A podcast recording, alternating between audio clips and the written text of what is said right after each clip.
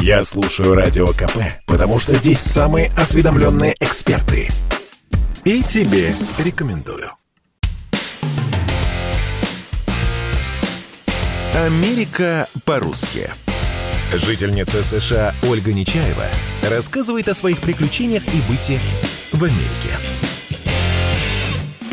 Всем привет из Нью-Йорка! Я Ольга Нечаева, или Ольга Нечива, как говорят американцы. 10 лет я живу в Америке, и сегодня поделюсь с вами интересными фактами о США. Америка по-русски. Смена сезонов в Америке происходит не 1 числа месяца, как принято в России, а считается по дням равноденствия и солнцестояния. Например, осень в этом году началась 22 сентября, а закончится 21 декабря. В кинотеатрах Америки не продают сладкий попкорн, только соленый. Его обычно еще обильно поливают расплавленным сливочным маслом.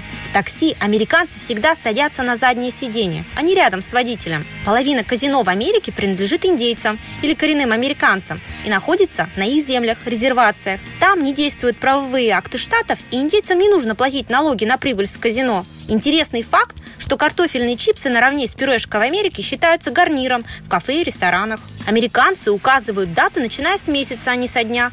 Например, 28 сентября они напишут 09-28. На улице практически невозможно встретить бездомную собаку. Больше шансов увидеть енота, опоссума или скунса. А вот уличные кошки – дело нередкое, особенно около церквей. Их там подкармливают. Минимальные чаевые в США уже 15%. А если вам очень понравилось, то и все 25 можно оставить. Давать нужно всем – таксистам, парикмахерам, продавцам, доставщикам, ну и официантам, конечно. Каждый американец знает русское слово «бабушка», только ударение они ставят на второй слог «бабушка». Ну и не всегда знают перевод слова. Америка по-русски. На радио КП. Это спорт неприкрытый и не скучный. Спорт, в котором есть жизнь. Спорт, который говорит с тобой как друг. Разный, всесторонний, всеобъемлющий. Новый портал о спорте – sportkp.ru О спорте, как о жизни –